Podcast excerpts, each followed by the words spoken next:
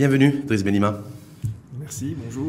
Merci d'avoir accepté notre invitation. Je rappelle que vous avez été ministre, que vous avez été dirigeant de grandes entreprises publiques. Je peux citer dans l'ordre des ordres l'ONE, l'ARAM, l'Agence également du Nord. Oui. Voilà. Vous êtes euh, consultant aujourd'hui. Oui. Driss Benima, merci d'avoir accepté l'invitation de ce premier débat de l'année. Euh, groupe Le Matin, Matin TV, l'Info en face.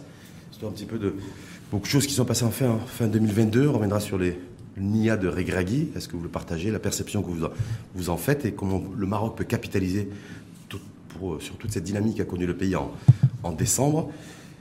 Revenons aussi sur une nouvelle année, une nouvelle année économique, enjeu défi. On voit que la conjoncture mondiale, d'un point de vue économique, n'est pas radieuse. On parle beaucoup, de, beaucoup plus de récession que de croissance économique. Donc oui, du Maroc, notre pays. Ensuite, sur euh, la trilogie économie, énergie, euh, écologie, environnement. Que faire dans cette, dans cette situation d'inflation, d'hyperinflation de produits énergétiques et en même temps le souci majeur de protéger notre environnement et notre planète. Donc euh, voilà, un menu complet pour vous, Driss Benima. Euh, Aujourd'hui, euh, peut-être commencer par les Lions de l'Atlas. Nia, nia, nia, tous les Marocains, ça a marqué toutes les consciences. Alors je ne sais pas si ça a marqué la vôtre, mais voilà, tout ce qui s'est Oui. passé en... Tout d'abord, je tiens à dire que je suis toujours très honoré que vous m'invitiez, un modeste retraité qui essaye de s'occuper, n'est-ce pas Hein, euh, Mais pour revenir sur votre question, pour moi, c'est comme si un, voile s'était déchiré. En fait, euh, ce qui est arrivé euh, nous montre à nous-mêmes et au reste du monde euh, ce que nous sommes déjà. Donc, c'est en fait, c'est le palier que nous avons atteint qui n'était pas perçu hein, et qui est qui l'est beaucoup plus aujourd'hui. En fait, on a changé de, de division, si je puis dire. Est-ce qu'on est déjà dans la première division ou dans la deuxième? En tout cas, on n'est plus dans la troisième ni dans la division honneur. Donc c'est un, plafond de verre qui a explosé? Oui, alors ça donne des facilités pour euh, pour la suite, mais ça règle pas tout. Hmm. Euh, ça donne effectivement, voilà, tout, tout- tout d'abord, euh, comment dirais-je, en termes de confiance en soi. Hein. Mais je crois que, comme je le dis, c'est- qu'un voile qui se déchire, parce que personnellement, ça fait déjà pas mal d'années que je pense que l'État marocain, euh, depuis une vingtaine d'années, depuis le nouveau règne, a acquis des capacités stratégiques et la volonté euh, d'avoir, euh, d'accomplir des gestes stratégiques euh, qu'on n'osait pas peut-être faire avant ou dont on n'avait pas les moyens, qu'on n'avait pas les moyens de, faire avant. Aujourd'hui, ce pays, il peut avoir une politique sociale, il peut avoir une politique étrangère, il peut avoir une politique, euh, comment dirais-je, économique, il peut avoir une politique d'infrastructure. Il y a les moyens pour, le, pour le faire et c'est ce qu'a montré cette Coupe du Monde. C'est que nous sommes un État qui ne se contente pas. C'est transposable, minima, de se dire, oui, il y a un exploit, si on, peut, si on qualifie ça d'exploit, en tout cas, c'est quelque chose d'extraordinaire qui a été réalisé par l'équipe nationale de football, de, de rejoindre le dernier carré euh, mondial. Et- écoutez, Euh, ce sont les résultats, ce sont les résultats de politique qui, qui remontent à très loin. Moi, je me rappelle hein, dans la fin des années 90, quand on a, quand j'ai constaté que l'État marocain à son plus haut niveau s'intéressait à la communauté étrangère marocaine à l'étranger, je dis pas que j'étais dubitatif, mais perplexe, en me disant. euh, est-ce que euh, cette analyse du fait que les communautés marocaines à l'étranger euh, veulent garder un lien avec la mère patrie, n'est-ce pas Est-ce que c'est quelque chose qui est qui, qui va se- qui, qui- qui va se réaliser? Et grâce à cette politique de l'État, hein, je rappelle l'opération Marhaba chaque année, Mhm, mhm. hein, tous les avantages qui ont été don- donnés aux, aux- aux- aux- aux Marocains résidant à l'étranger quand ils veulent investir, quand ils veulent venir. Enfin, le fait qu'ils aient gardé des liens, euh, c'est quelque chose euh, qui a été euh, pensé, analysé, voulu, renforcé au plus haut niveau de l'État marocain. Et c'est ce qui a payé en ce que- déce- c'est ce qui a voilà. payé en Et décembre c'est au ce Qatar que- pour vous? Et attendez, et c'est ce que, et c'est ce que, c'est ce qui a fonctionné. Mais je vous rappelle, ce sont des initiatives qui sont venues au plus haut niveau de l'État marocain, avant même que les partis politiques ou la société civile ne s'intéressent au sort de nos compatriotes à l'étranger. Maintenant, ils sont plusieurs millions Mhm. n'est-ce pas? Euh, Leur rôle sur la mère patrie, comme je disais, devient important, et que ces jeunes gens qui ont la possibilité de jouer pour des équipes européennes de premier plan euh, choisissent malgré tout euh, de venir jouer avec l'équipe du Maroc. Je ne parle pas de ceux, et ça a pu arriver dans le passé, qui ont choisi l'équipe du Maroc parce que justement ils ne pouvaient pas jouer dans l'équipe européenne du pays dont ils avaient acquis la nationalité. Mais aujourd'hui, une équipe du Maroc dans laquelle il y a deux tiers de binationaux, c'est pas c'est pas un hasard qui est apparu comme ça. En tout cas, c'est pas le fruit du hasard. Est-ce que voilà alors, ce que je veux dire donc euh, ce, ce, ce, ce, type de je dirais un mot anglais ce type de move stratégique hum. n'est-ce pas qui a été voulu il y a une vingtaine d'années disons euh, voulu au niveau de l'État et, et, et, accompli dans la réalité n'est-ce pas? Euh, eh bien c'est un pas que notre pays a accompli et dont on voit, et je pense que les résultats de l'équipe nationale sont un des, des, des, résultats de cette, de, cette politique. Et je, je crois que c'est ça ce que ça nous a. Et l'état d'esprit Qu'est-ce que vous pensez, vous, de l'état d'esprit des Béninois Parce que beaucoup aujourd'hui disent voilà, on attend du politique qu'il soit aussi, qu'il fasse preuve aussi de NIA, c'est-à-dire de, vous savez, de, de loyauté, d'engagement, de résultat, de dire ce qu'on fait et de faire ce qu'on dit. Il n'y a pas de Coupe du Monde des, des, des, des régimes politiques, il n'y a pas de Coupe du Monde des modèles de gouvernance euh, nationaux. Mais peut-être que s'il y avait une Coupe du Monde de ces, des modèles de gouvernance nationaux aussi, on serait pas loin de la, on temps, serait pas loin de la finale, n'est-ce pas? C'est ça ce que je veux dire, c'est que bon, c'est un éclairage particulier sur un ouais. domaine particulier, mais qui n'aurait pas pu être là si euh, des éléments de politique globale n'étaient pas mis en œuvre ailleurs, Hum. s'il n'y avait pas ce sentiment euh, national très fort chez nous, ce sentiment euh, collectif, on a parlé aussi des valeurs familiales. Ce sentiment donc, national ou ce sentiment patriote? Parce qu'on voit qu'il y a des, voilà, il y a aussi des binationaux, peut-être le revers de la médaille, peut-être que d'ailleurs vous, vous, le connaissez, Jamel Debbouze, humoriste franco-marocain extrêmement connu, qui est toujours pris, Ah, pris, pris en grippe et qu'il est toujours d'ailleurs encore dernièrement C'est intéressant à parce que si je, si je prends mon cas, moi, qui suis né binational et qui a abandonné la société française en 73, on est dans une époque où être binational était pas, euh, c'était pas, C'est pas très bien vu.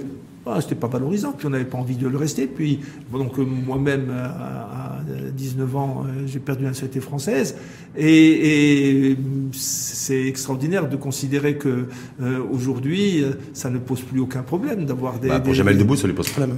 Ah oui, Aujourd'hui, il y a quelques jours, il a encore été hué à Marrakech.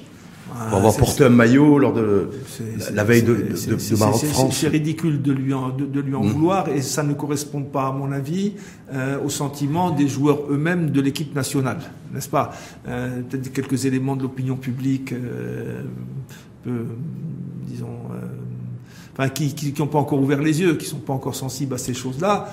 Et qui peut-être sont frustrés parce que combien on trouverait parmi ceux qui eu qui seraient bien contents d'avoir une double nationalité et de pouvoir euh, travailler à l'étranger? Je veux dire, je suis pas, je suis pas convaincu de, je suis pas convaincu de la, de la propreté des sentiments qui sont derrière, n'est-ce pas? Quand on eut Jamel Debbouze, je suis pas du tout convaincu que ça parte d'un sentiment qui soit, comme je disais, très, très, très, très, très propre et même très sincère. Je, je, je, je, je, je, je n'y crois pas.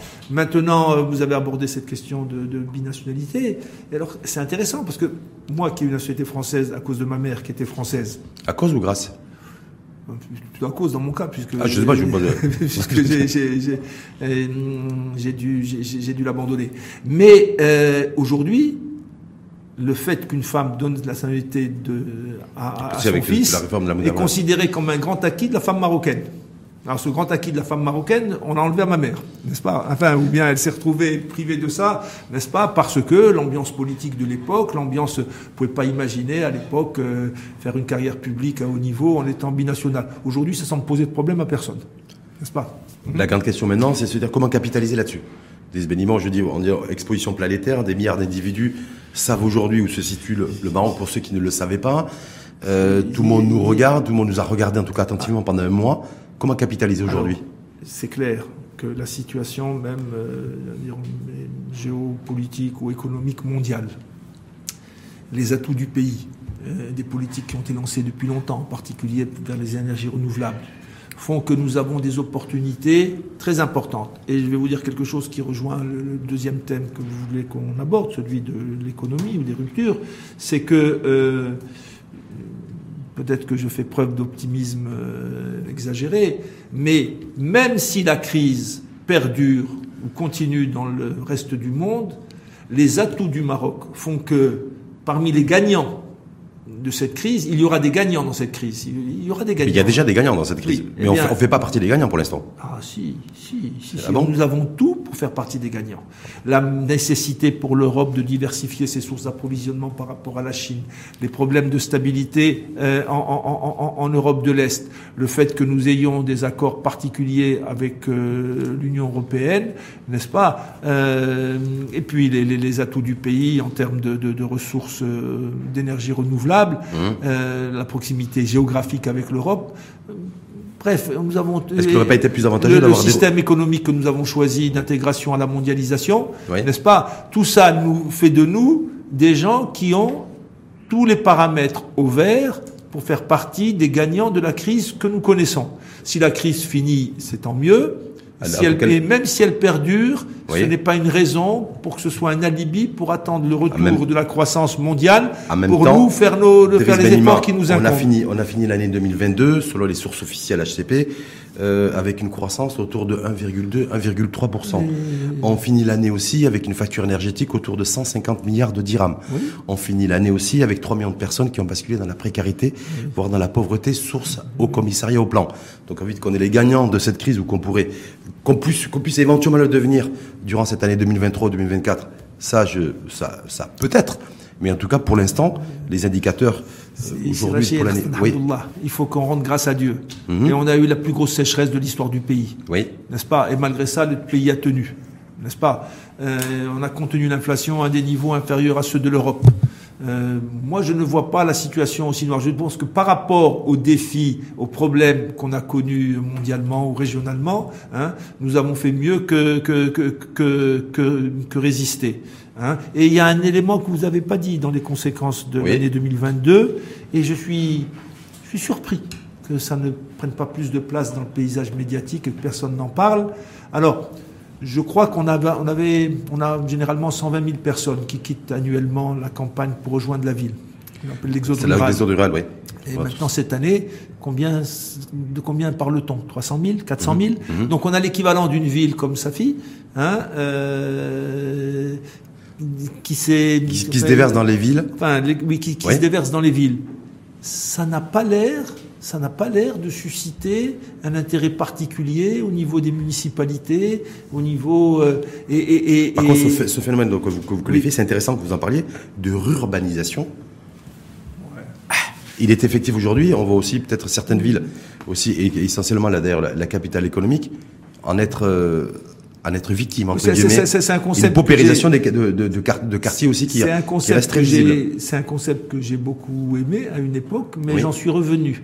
Et je suis de plus en plus convaincu que l'exode rural, l'urbanisation sont des éléments extrêmement positifs. Donc il y a, il y a des, comme on dit, des, externalités négatives pendant un premier temps. Et peut-être parce que justement, on n'a pas d'instrument d'intégration de ces ruraux vers la, ville, mais nous sommes partis d'une, et moi j'ai fait partie de ces gens-là, hein, d'une attitude, euh, comment dirais-je, euh, considérée négative l'exode rural comme étant un phénomène sur lequel qu'il fallait combattre et essayer de maintenir les ruraux en place.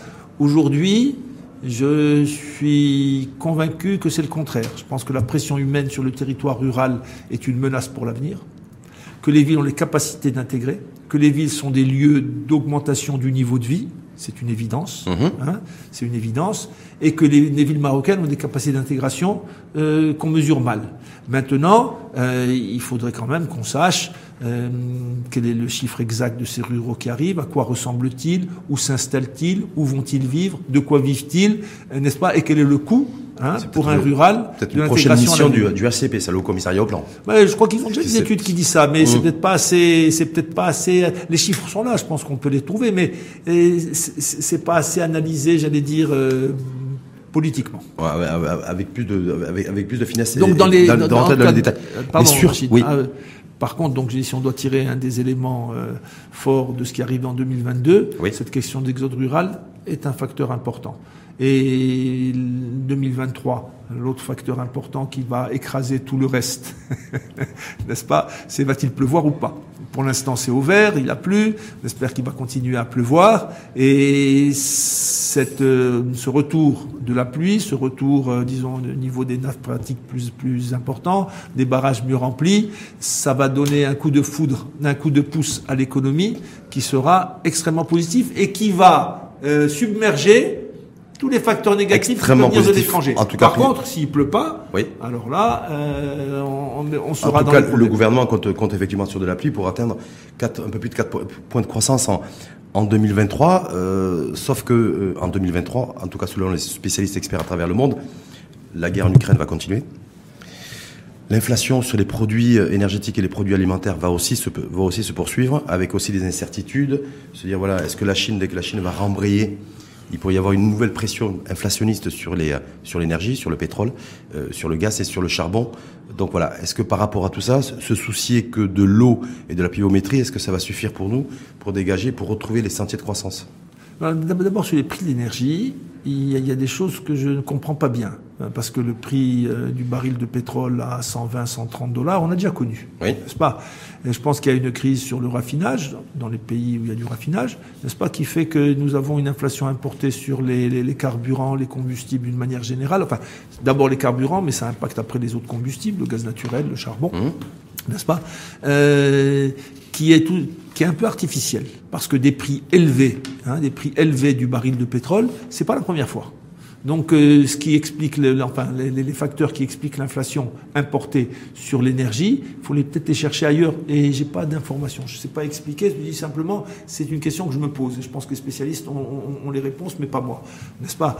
Euh, Pourquoi je dis ça? Pour dire que euh, c'est très artificiel, l'inflation qui vient de l'énergie. C'est des choses qui sont euh, conjoncturelles, effectivement, à cause de l'embargo euh, sur les produits en provenance de Russie, et ainsi de suite, n'est-ce pas? Donc ça, le jour où ça ne sera plus là, Sauf que ça pèse sur les finances publiques. Ça pèse, ça pèse sur le budget de l'État, ça pèse sur le budget des ménages. C'est conjoncturel. Et sur la trésorerie des, et sur la trésorerie des entreprises. On, on, est un grand pays, on peut, on, peut supporter les crises. Je crois que ça, ça on peut le faire.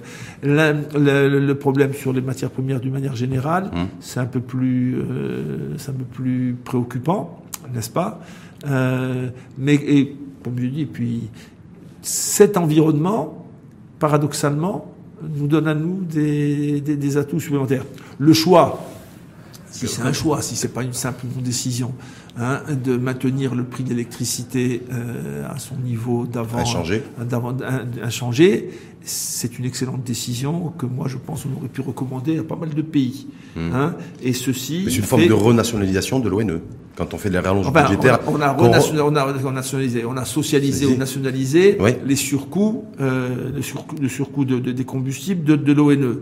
Mais d'un point de vue strictement mathématique, c'est le coût, enfin, c'est 20 milliards de dirhams en plus que l'ONE a dû subir de surcoût sur ses carburants et combustibles, oui. mais c'est le chiffre le plus bas auquel la collectivité aurait eu à faire face si on n'avait pas pris cette décision de fixer le prix de l'électricité. En d'autres termes, si on avait laissé le prix de l'électricité flamber, ça aurait constitué un alibi d'inflation dont se serait emparé beaucoup d'opérateurs. Mais a priori, l'ONE va, va, devoir continuer à absorber oui, cette inflation des produits énergétiques en 2023. L'ONE, c'est l'État, l'ONE, oui. c'est le contribuable, l'ONE, c'est le citoyen marocain. C'est pas, c'est pas l'ONE. L'ONE va être soutenu. On va pas, on va pas. On veut, on veut l'électricité, on veut que les usines tournent, on veut que les, les, les marchands de, de, de, de, combustible soient payés. Donc, euh, mais ce que je veux dire, c'est qu'en termes macroéconomiques, c'est probablement le fait d'avoir bloqué le prix de l'électricité était le moyen le moins cher d'éviter une trop grande inflation sur les ça, coûts énergétiques. court terme, court terme, et donc devait se poursuivre en 2023. Mais est-ce que, est-ce que, est-ce que ça veut dire aussi que sur le moyen terme, voire le long terme, euh, Driss Melima, le contribuable marocain va devoir aussi euh, financer, en tout cas prendre une partie à sa charge de, du déficit cumulé de l'ONE euh, durant ces, cette séquence inflationniste Parce qu'il va, bien falloir, que, il va, bien, il va bien falloir payer. Aujourd'hui, chaque ouais. fois que vous payez une facture d'électricité de 2000 dirhams, ouais. l'État vous fait un cadeau de 1000 dirhams. À venez pas dire demain qu'on vous oblige à rembourser un déficit qui en fait n'est que la traduction de la subvention dont vous bénéficiez. Mais il y, aura un déficit de... à rembourser et à payer et à financer. Bien je vous dis aujourd'hui, quand vous payez 2000, en fait, euh, ça coûte 3000. Il y a 1000 dirhams que l'État, que l'État vous fait cadeau tous les mois. N'est-ce pas? Il faut bien qu'un jour ou l'autre vous le remboursiez. Hein Est-ce que la régulation peut se faire aussi par la, par la tarification? Sur le moyen terme, vous qui avez dirigé aussi cette entreprise c'est-à-dire voilà, dans la séquence dans laquelle nous sommes aujourd'hui, peut-être pas forcément de courant 2023. C'est intéressant parce que hum, il y a des penseurs qui pensent que l'apparition des big data et des algorithmes vont permettre d'avoir un tarif à la tête du client. Complètement. Hein à la tête du consommateur surtout. Ou, et, à, la tête de ce qu'il consomme. Hein. Si, si, vous prenez l'électricité pour votre piscine et vos climatiseurs, et eh ben vous aurez un prix plus élevé que si c'est pour euh, un acte productif qui sert à la collectivité, n'est-ce pas? Bon, euh, pourquoi pas? Franchement, euh, j'ai travaillé sur la réforme tarifaire de 1996, la première fois où le tarif industriel a été inférieur au tarif euh, social. Avant, on vendait aux industriels plus cher qu'au social. C'est plus le cas. Euh, avant, on avait une tarification par les quantités consommées. Et en fait, on se disait, en fait, plus vous consommez, plus ça veut dire que vous êtes riche. En d'autres termes, l'électricité comme étant un marqueur social, ce qui n'est pas le cas de l'eau. J'arrête pas de le dire. Hein. Hmm. L'eau, c'est pas un marqueur social parce que ça dépend du nombre d'enfants que vous avez, la quantité d'eau que vous consommez. Par contre, l'électricité, ça va, ça vient tout de suite avec votre niveau de vie. Donc, moi, je dirais, avant d'arriver à ces méthodes sophistiquées, hein, de, faire payer à tête du client, déjà peut-être, bah, je vais dire des choses, créer de nouvelles tranches sociales. Nouvelles tranches sociales. En tout cas, vous dites. Enfin, de tranches sociales, c'est-à-dire vers le haut. Vers le haut, j'ai bien compris. En tout cas, en tout cas, le, le monde entier s'agite euh, parce que euh, beaucoup considèrent que l'inflation sur les produits énergétiques va perdurer encore en 2023, au moins durant le premier semestre. Minimum, vous dites, nous, au Maroc, on va, on continuera comme on l'a fait en 2022, l'ONE prendra sur elle. Euh, ce, ce, ce, le gap, en tout cas, de, inflationniste. Euh, ma question, ça va être aussi de dire, voilà, comment faire en sorte aujourd'hui de se dire, voilà, vous avez fait référence à l'Union européenne, avec qui, est notre premier partenaire commercial, euh, qui qui, donc, qui veut diversifier son outil de production et relocaliser ce qui est produit en Asie, en Europe. C'est ce qui a dit, été dit depuis longtemps, sauf qu'il n'y arrive pas, Driss Benima, et qu'il n'y arrive pas pour une raison euh, majeure, surtout et contextualisée d'ailleurs, et contextualisante, c'est que l'énergie coûte tellement cher en Europe que relocaliser de l'activité industrielle de Chine ou autre euh, en Europe, c'est plus possible aujourd'hui. Et vous dites, nous, on a une carte à jouer à ce oui, niveau-là. Oui, parce Sauf que, ça fait un an et demi qu'on le dit. Vous étiez là même ici, même en 2020. Et vous aviez évoqué effectivement cette, euh, le fait que le Maroc doit apparaître dans ces radars-là. Est-ce qu'en 2023, il y a la possibilité, selon vous, de, de pouvoir jouer un rôle de base arrière, en tout cas pour l'Europe, en matière de, et de rapatrier l'activité qui, une partie en tout cas de l'activité industrielle produite en Asie, chez nous, au Maroc je ne sais pas si notre atout numéro un, c'est l'énergie pas chère, sauf l'énergie renouvelable, on va en reparler. Mhm. bon, je vais t'en parler tout de suite. la stratégie vers les énergies renouvelables, elle, elle, aussi voulue au plus haut niveau de l'État, mhm. comme vous le savez, elle a plusieurs vertus. Hein. Premièrement, elle permet dans le mix énergétique Hein, de tempérer l'augmentation euh, des combustibles fossiles, mmh. parce que les énergies renouvelables, elles, elles n'augmentent pas. Hein. le vent et le soleil euh, n'augmentent pas, n'augmentent pas leur prix. Deuxièmement, elle permet d'avoir une industrie de plus en plus décarbonatée mmh. et qui peut être décarbonatée totalement à condition euh, d'ajuster les moyens de production. Et ça, ça va devenir un argument de vente incontournable pas simplement un disons. Mais est-ce qu'on est prêt aujourd'hui quand on sait que notre énergie est carbonée, ah et même pas carbonée, carbonée, charbonnée à hauteur de 65%. On, donc, on a euh, beaucoup parlé de la consommation d'eau, par exemple, sur les exploitations de tomates. La tomate aujourd'hui est une agriculture qui au Maroc est en train de se décarbonater et en plus de se, comment dirais-je, de se tourner vers l'eau dessalée de plus en plus, mhm. n'est-ce pas? Et ça vient, en, ça vient en partie parce que le fait que l'Union européenne, dans les années qui vont venir, va être extrêmement regardante sur ces questions-là. Combien d'énergie fossile dans un kilo de tomates et combien d'eau, euh, n'est-ce pas, euh, et combien d'eau douce prélevée et, on, est déjà, on, a, déjà des, producteurs qui sont très très en avance sur ces choses-là. Donc on sait déjà, on, a, déjà les prémices de cette euh, attitude, n'est-ce pas, devant la décarbonisation. Et ça va aller très rapidement. Et dans ces... Moi, je me rappelle comment. Est-ce qu'on doit, sortir, nécessairement du charbon euh, pour arriver effectivement à pouvoir être une véritable base arrière industrielle avec une énergie propre pour l'Union européenne sur les prochaines années, avec une amorce en 2023 Parce que ça, c'est un vrai sujet aussi. Je ne peux, pas, je peux pas répondre à la place des planificateurs. Ce que mm. je vois, je vous dis, c'est que Madame le ministre de la Transition énergétique, elle, euh, voudrait qu'on se dirige surtout vers le gaz naturel, considéré comme une énergie grise. Comme le rendement de, la, production électrique à partir du gaz est un meilleur rendement qu'à partir du charbon, ça fait consommer, ça fait produire moins de CO2 euh, au kilowattheure produit. Et vous qui avez dirigé l'ONE, justement, le fait, de, le fait de vouloir se dire je vais détacher plus du charbon décharbonné en, en gazifiant mon, mon énergie. Ah Est-ce que vous, vous considérez qu'effectivement c'est un, c'est, c'est une, un cheminement qui est... Je vais vous dire, déjà aujourd'hui, sur une centrale charbon, vous ne pouvez bénéficier d'aucune aide d'une grande agence de développement ou des grandes banques euh, internationales, enfin la, la Banque mondiale, mhm. tout ce qui ressemble, n'est-ce pas, ne donne, ne, ne donne plus un sou.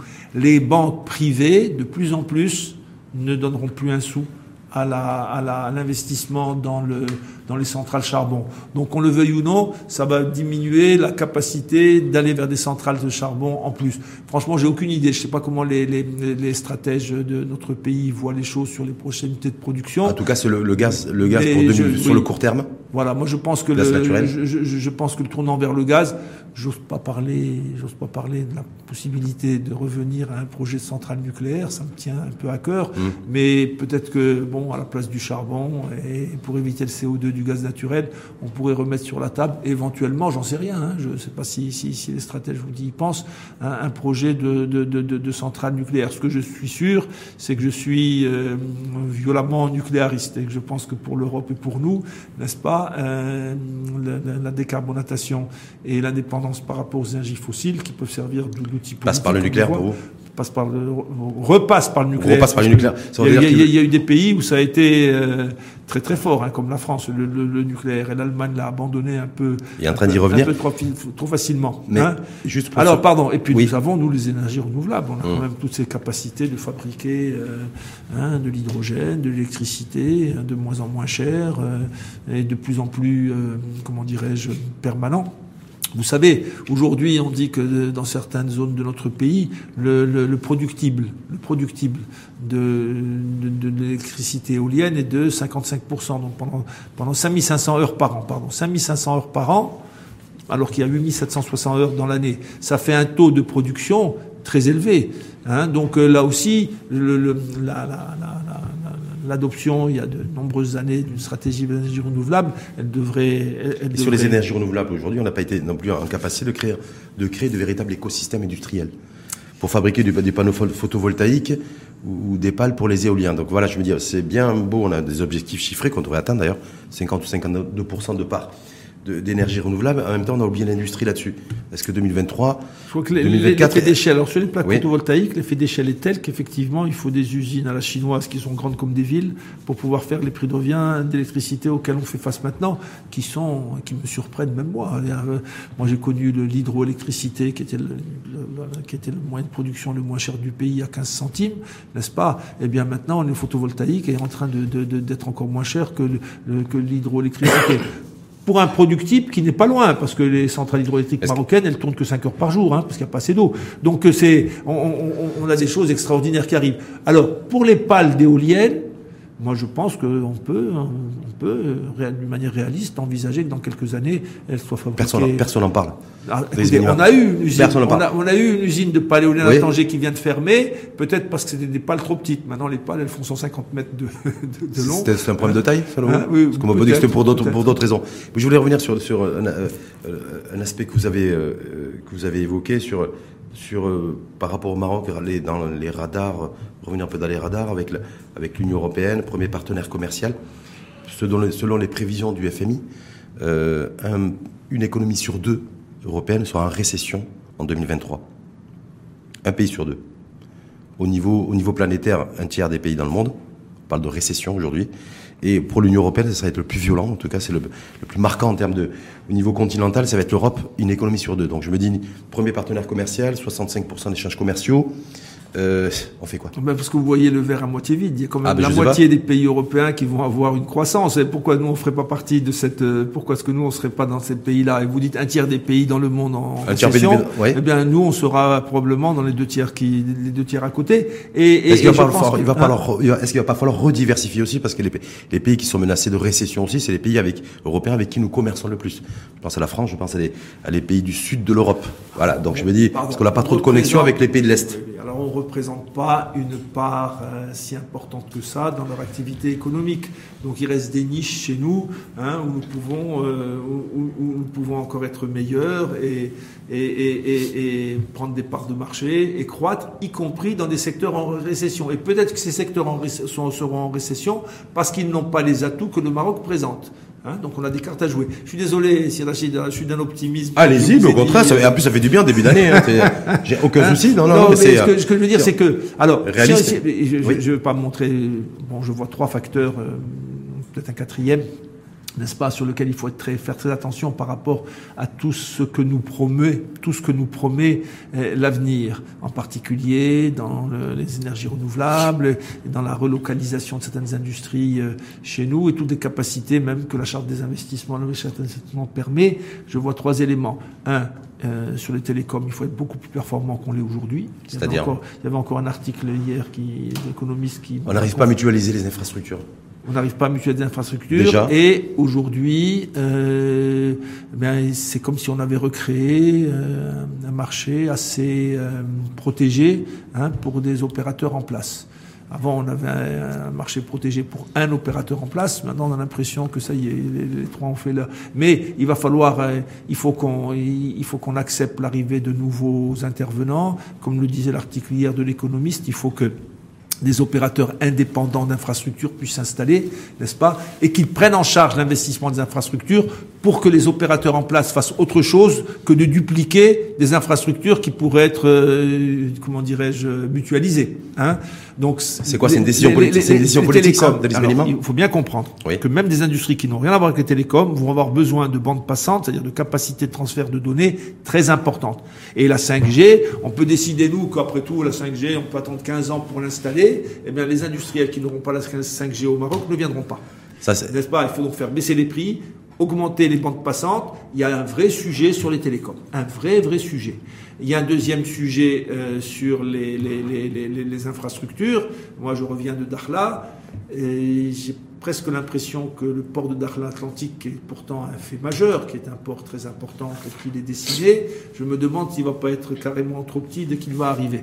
Vous savez, on a fait Tangemed et juste dans la foulée, on a fait Tangemed 2, n'est-ce pas? Et je me demande si Dakhla Atlantique, il ne faut pas faire un Dakhla Atlantique prime en même temps qu'on fait le, le, le, le, premier, compte tenu des besoins de logistique et de transport qui vont s'exprimer dans, dans, dans, dans la région. Donc, en matière de transport et de logistique, et des investissements de l'État qui vont vers le transport logistique, non je les trouve, je les trouve absolument pas exagérés. Qu'on aille faire du TGV jusqu'à Agadir, qu'on fasse euh, le doublement de la voie jusqu'à Dakhla, ça coûte euh, très cher, mais je mmh. crois que c'est indispensable pour qu'on pour que les infrastructures qui sont déjà remarquables, et vous savez que les agences internationales de développement disent que le Maroc a un niveau d'infrastructure qui est supérieur à son niveau de développement. Eh bien, si on veut que le niveau de développement euh, aille encore plus vite, il va falloir encore plus euh, d'infrastructures n'est-ce pas? Donc, euh, donc, vous préconisez, vous diriez minima de continuer à investir massivement dans les infrastructures, quitte à, quitte des temps aussi pour le faire. Transport, logistique, télécom. Je parle pas des modalités. Je parle pas des modalités. si c'est l'État, le client, hein, n'est-ce pas, qu'est-ce qu'il doit investir, mais en tout cas, on a besoin de le faire. Sur les énergies renouvelables. Est-ce qu'on a les moyens de le faire? Est-ce qu'on a les moyens aujourd'hui d'investir massivement dans différentes infras, que ce soit l'infra, l'infra télécom, l'infra aussi, parce qu'il y a aussi le terminal gazier, euh, aussi, quand on parlait de l'énergie aussi. Est-ce que cette politique d'infrastructure aujourd'hui, c'était la politique des grands chantiers du, de la décennie passée? ce que, ce, que, vous dites me fait penser à tous ceux qui trouvaient que le TGV, Tangemet, c'était trop pour nous, les autoroutes, c'était trop pour nous, qu'on n'y arriverait pas et comment on financerait ça, y compris la restructuration des villes. Là, on parle de Casablanca qui, qui est, qui est pas encore dans cette dynamique de restructuration, malheureusement, mais les autres grandes villes du pays, quand même, quoi, Tanger, Rabat, même Marrakech, quand même des, efforts de restructuration, hein, de la circulation, tout ça, ont été mis en place. À Gadir aussi, c'est remarquable à, voir. Donc, euh, on, a, comme je l'ai dit, l'État marocain, hein, a montré depuis 20 ans qu'il était capable d'avoir des capacités stratégiques. N'est-ce pas? Mhm. et, et- et- et les, les deux derniers éléments auxquels je voulais faire référence, c'était sur les énergies renouvelables. Et le problème, c'est ce que les, les- experts appellent la stabilité du système. Comme les énergies renouvelables sont par nature intermittentes, il faut que le système soit capable de répondre à ces intermittences. Là encore, euh, intermittence et puis- maîtriser Ma- Madame la ministre totalement le stockage aussi de avance le, le gaz naturel comme étant la réponse. C'est vrai, techniquement, le gaz, les usines euh, qui tournent de gaz naturel ont des capacités de réponse assez rapides, ce qui n'est pas le cas pour le charbon. hein. Euh, par contre, euh, moi, je plaide pour euh, l'augmentation, y compris par le recours au secteur privé, des capacités de stockage. Capacité de stockage au bénéfice de l'ONE, parce que c'est l'ONE qui est responsable de la stabilité Mmh. dynamique, et c'est l'ONE qui doit avoir la main sur les manettes. Est-ce qu'il Mais faut il y a rien qui interdise Est-ce qu'il faut que continuer, que- que à récupérer du, du gaz naturel dégazéifié d'Espagne Et voilà, est-ce qu'il Regazéifié. Ouais, Oui. regazéifié, dégazéifié. Donc c'est Ouais, parce qu'on n'a pas de terminaux aujourd'hui, on n'a pas d'infrastructure aujourd'hui au Maroc pour le faire. C'est remarquable ce qu'on a fait. De, en quelques mois, euh, de se reconstruire euh, une ligne euh, logistique d'approvisionnement en gaz naturel à, par- à partir de l'Espagne. Il faut remercier nos amis espagnols, il faut remercier tous les responsables marocains, n'est-ce pas, qui ont pensé à le faire et qui ont réalisé ce. Moi qui viens du secteur de l'énergie, je me rends compte, et peut-être ça a l'air facile de le dire comme ça, mais je me rends compte qu'à la fois sur le plan commercial, politique euh, et technique, c'était un, un- un- un- un exploit qu'on a su faire. N'est-ce pas? Et que on, on en Sauf que les fasse spécialistes un- nous disent que ça coûte cher et que c'est pas que sur le long terme, en fait, au moyen terme et long terme, c'est pas forcément la le solution. verre- non, le à et qu'il faudrait. Est-ce que vous considérez qu'il faudrait investir aujourd'hui parce que c'est une décision politique qui doit être prise, investir sur les- les, terminaux de Ah, pour regazéifier ce gaz naturel et pas forcément d'attendre. Je ne sais pas pourquoi vous m'en parlez. Moi, ça, me paraît être une décision qui a été qui a été actée et faite. Maintenant, on est juste dans les lenteurs de mise en œuvre. Mais Oui, mais euh, il faut trouver les, faut trouver les fonds aussi parce que c'est des investissements capitalistes extrêmement mais pour importants. moi, pour moi, la question de le faire ou de ne pas le faire, elle est dépassée. Hein. C'est c'est. Faut- et- faut- faut le faire. Voilà. Alors le, Même, même si le prix du gaz euh, baisse, euh, baisse, en, baisse en 2024, comme certains l'envisagent, il a commencé à se tasser d'ailleurs depuis quelques temps. Euh, il y a une parce qu'il y a une vision en fait, c'est-à-dire il y a du court terme, le moyen terme et le long terme. Est-ce que ça vaut le coup, selon vous, d'investir Si on massivement veut- si on veut se protéger contre des augmentations et être sûr d'avoir dans notre pays du gaz naturel à un prix légèrement inférieur au gaz naturel liquéfié, alors il faut avoir des installations de regazéification dans les ports, même si on s'en sert pas. Et même si ça coûte extrêmement cher. Même si on s'en sert pas. Même si ça coûte Et extrêmement il faut cher. le- le- les avantages de l'avoir vu le et puis le coût. Je sais pas pourquoi vous dites que ça coûte si cher que ça. Ça coûte, ça coûte, ça coûte beaucoup d'argent parce que après on s'est rendu compte que le faire, le, le- le faire faire en Espagne, l'a- parce qu'on n'avait pas le choix. Mais Non, euh, non, c'est parce qu'en Espagne, il y a des capacités de, gaz, de Des- gazéification dans le sud de l'Espagne, dans oui. le sud de l'Espagne qui sont là, qui sont disponibles, et que nous, on n'a pas encore la, on n'a pas encore l'installation disponible. Mais j'ai jamais eu l'impression que ce soit si cher que ça. Moi. Enfin, quelques milliards de dirhams quand même. Enfin, bon. La par paix. rapport au projet qu'on voit arriver sur les énergies renouvelables et sur l'hydrogène, vu les tensions hein, qui existent sur le budget de l'État, tensions qui existent sur le budget de l'État, Oui, alors sur les, c'est- fi- et sur les finances publiques, même ne serait-ce que quelques milliards de dirhams, ça pèse. Alors vous, vous, Ça peut vous, peser. vous, vous me tendez, vous, me tendez une perche pour le dernier élément que je voulais Oui. dire. Euh, la politique de couverture sociale généralisée Chantier, et, oui. et de- et- et d'accès aux soins médicaux pour toute la population, qui à mon avis est une décision d'abord qui se justifie par la taille que le Maroc a pris. Hein. le Maroc qui va en demi-finale, c'est un pays qui doit être capable de donner à ses citoyens un minimum de couverture sociale et médicale. Donc, je ne reviens pas sur l'intérêt de cette stratégie qui, en plus, aura un impact économique, parce qu'en fait, c'est de la Tout croissance par la consommation.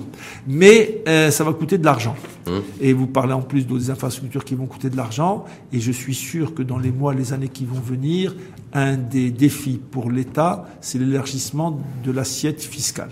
Ça, on, ne peut plus, on ne peut plus se contenter d'augmenter la pression sur le secteur formel. Alors le secteur informel, Mohamed Touzi... Comment vous avez suivi tout ce, que- tout ce débat qu'il y a eu en fin d'année d'ailleurs sur la taxation, enfin la, la taxation à la source sur les, pour professions je- libérales je- Est-ce que ça rentrait dans cette perspective d'élargissement de il y, a, l'assiette fiscale il, y a, il y a deux sortes d'informels. Ouais. Et Mohamed Touzi a qualifié une- un de ces secteurs informels d'informel de survie. Mhm. Alors l'informel de survie sert d'alibi et de masque à la lutte contre le reste de l'informel, qui lui n'est pas un informel de survie, qui est un informel d'évasion fiscale.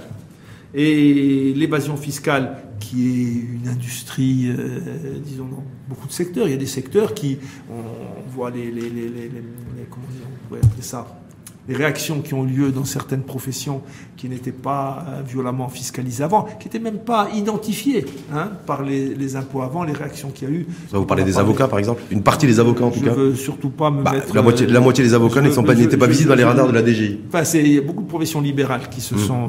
Pas que les avocats. Mais, euh, euh, comme je le disais, en dehors de l'informel de survie, qui peut-être concerne beaucoup de populations, mais pas beaucoup de, de, En fait, la perte fiscale due à l'informel de survie doit pas être extraordinaire. Par contre, il y a l'informel de toutes les activités industrielles, euh, agro-industrielles, euh, n'est-ce pas, euh, des services Mmh. qui ont lieu dans l'informel de notre pays, qui constituent un gisement d'évasion de, de, fiscale extrêmement important. Plus que, plus que les professions libérales Ah oui, oui, oui. Ah, je ne veux, pas, veux pas donner de métier non, non, mais personne, mais il y a des secteurs entiers, n'est-ce pas hein? Bon, dans, dans, dans, les industries alimentaires, par exemple, il y a, des secteurs... Ça veut dire quoi? Ça veut dire qu'en 2023, parce qu'il va falloir effectivement, vous le disiez, trouver des financements aussi, parce que Mais je ne sais pas pourquoi, il y a un outil qui qui, qui s'impose et dont je ne vois pas qu'il soit réellement euh, mis en place, hein, c'est de raréfier ou de contrôler la circulation de la monnaie, oui, du cash. Hein. Je, je, bon, je, je, je, pense que déjà, si euh, on, allait sur ce terrain, avec toute la prudence qu'il faut et avec tout, tout le comment, comment dirais-je les degrés d'intervention qu'il faut, hein, n'est-ce pas? C'est-à-dire que moi, je vous l'ai dit tout à l'heure, un coiffeur il est payé en cash, hein, on va pas lui mhm. interdire de déposer son cash à la banque, n'est-ce pas? Hein? Inviter, inviter les banques, en tout cas les pouvoirs publics et les, les, banques, du coup, être sais pas, extrêmement vigilants sur les dépôts liquides, c'est ça? Pour freiner l'informel Supposons qu'il y ait du noir dans l'immobilier. Je fais que le supposer, hein, n'est-ce pas hein? Supposons qu'il y ait du noir. Supposez, vous supposez. supposons qu'il y ait du noir dans l'immobilier. C'est pas 10 000 ou 20 000 dirhams que ça signifie en termes de, de, de, de, dépôt en cash ou de sortie en cash, n'est-ce pas? Euh, Ça, c'est visible, ça se voit, n'est-ce pas? Donc, il euh, y, y, a des secteurs où on peut euh, assez facilement lutter contre l'évasion fiscale et, et, et, moraliser les, les, les, les, les transactions. Hein? Maintenant, si c'est pour faire, ah, disons, passer tout le monde à 30% d'un seul coup, brutalement, n'est-ce pas euh, C'est pas forcément la bonne méthode. C'est pas la bonne méthode. mais, mais, mais, mais, le financement euh, de la politique sociale telle qu'elle est voulue, là encore, au plus haut sommet de l'État, qui constitue une stratégie à la fois vertueuse, mais aussi économiquement profitable, non, moralement vertueuse, mais aussi économiquement profitable, elle ne pourra pas se faire sans euh, l'extension de l'assiette fiscale, c'est-à-dire la lutte contre l'évasion fiscale. Et l'évasion fiscale, veut dire que il faut pas encore aller chercher dans le secteur formel les, les comment dirais-je les sources d'évasion fiscale. Il faut aller faire les gens qui ont jamais été fiscalisés de leur vie. C'est d'abord c'est d'abord ceux qui sont ceux qui s'attaquent d'abord à l'évasion fiscale ou à la fraude fiscale. Des ah, en tout cas pour 2000. Ah. la fraude, c'est un mot, c'est un mot violent, on va dire l'évasion.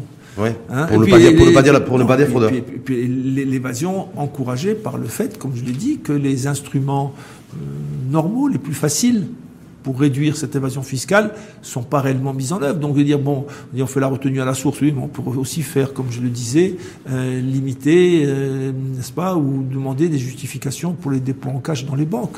Hein 2023, parce qu'il nous reste juste quelques, après une année 2022, on disait euh, complexe. On nous, présente une, année 2023 compliquée. Est-ce que vous considérez qu'effectivement aujourd'hui, comme je l'ai dit, moi je pense que le, gouvernement, hein, l'État marocain, la société marocaine hein, euh, peuvent être euh, relativement satisfaits et, et, et fiers de comment nous avons traversé l'année 2022 et comment nous avions déjà traversé le Covid, n'est-ce pas? Et là encore, euh, sous le leadership, euh, n'est-ce pas, du, du, souverain.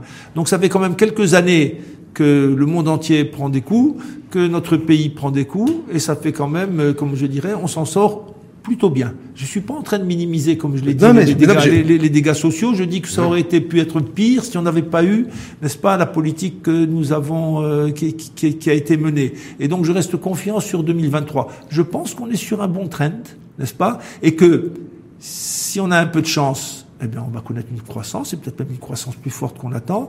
Si on manque de chance, en particulier s'il pleut pas, eh bien, euh, on va encore subir des dégâts, mais moindres que ceux qu'on pourrait imaginer. Je veux dire, à aujourd'hui, on n'a pas rationné l'eau. À aujourd'hui, on n'a pas. Je veux dire, euh, on, on, on, vit une vie normale, alors que Dieu sait que les facteurs d'anormalité sont extrêmement présents. Et on parlait du prix des, des, des, des, des carburants. Oui. Est-ce que vous avez l'impression que la circulation a diminué Est-ce que vous avez l'impression que les gens circulent moins On est sur la consommation quasiment identique. Et en tout cas, ça fait, du, ça fait du bien. Bah, apparemment, aux recettes de l'État, je crois que savoir que les, les, la fiscalité sur les carburants a rapporté 20 milliards de dirhams en 2022 à l'État. J'en sais rien. Je, Donc il faut que ça continue. Ah, bah, je vous dis ça. Que, ça. que ça continue ou pas? Bah, il faut que l'État ait les ressources pour, pour affronter toutes les dépenses qu'il a, qu'il a à faire. Mais comme je l'ai dit, je ne suis pas. Bon, pourrait critiquer certains aspects du projet de loi de finances, on pourrait ceci, cela, mais l'un dans l'autre, je pense que, hein, comme on disait à une époque, hein, la, la, main tient la barre, hein, et que c'est, c'est, c'est, c'est, on traverse la tempête, euh, n'est-ce pas, euh, plutôt correctement. Maintenant, dans une tempête, ben, hein, des voiles se déchirent, euh, de l'eau rentre dans la cale, il se passe des choses, mais l'essentiel, c'est de traverser sans trop de dégâts et, et d'attendre des jours meilleurs. Donc il ne peut pas y avoir d'omelette sans casser les œufs, c'est ça? Ouais, peut-être. Oui. En tout cas, optimiste pour 2023, vous. Voilà. Oui, oui. C'est ce qu'on retiendra essentiellement. En, en, toute relativité. Je ne Hum. dis pas qu'on va vivre une année très prospère, mais je pense que le dispositif étatique, le dispositif gouvernemental, les mesures qui sont à prendre, le, le, les, les, atouts de notre pays, la nouvelle confiance en nous que nous avons euh, depuis euh, la demi-finale, ben, tout ça, tout ça, ce sont des éléments très positifs qui devraient nous permettre d'affronter les menaces et les dangers avec euh, beaucoup de, de, de, de, réalisme et sans trop craindre euh, les événements. Merci en tout cas à vous, Driss Benima, d'avoir partagé votre, votre optimisme, c'est ça C'est ça. Légendaire avec, avec le sourire en plus. Donc c'est, merci, beaucoup. merci à vous, Driss Benima. Je rappelle, euh, donc vous avez été euh, ministre, ministre des Mines, c'est ça L'énergie, et que vous avez dirigé, entre autres, entre autres, je vais dire, l'ONE, parce qu'à l'époque, à l'époque c'était l'ONE, c'était même pas l'ONE. Non, c'était Pendant... l'électricité. Oui, oui. Et ensuite, là, paramètre n'était pas le même, il y avait les énergies renouvelables avec, il y avait le... le beaucoup de choses aussi, voilà. la, la, RAM également, et, la, et l'Agence de développement du Nord. En tout cas, merci infiniment à vous, voilà. et l'occasion aussi de vous souhaiter, de vous re-souhaiter une bonne année 2023. Merci beaucoup, Sirachid. Merci et je continuerai à, à, écouter vos émissions avec intérêt. Merci voilà. infiniment et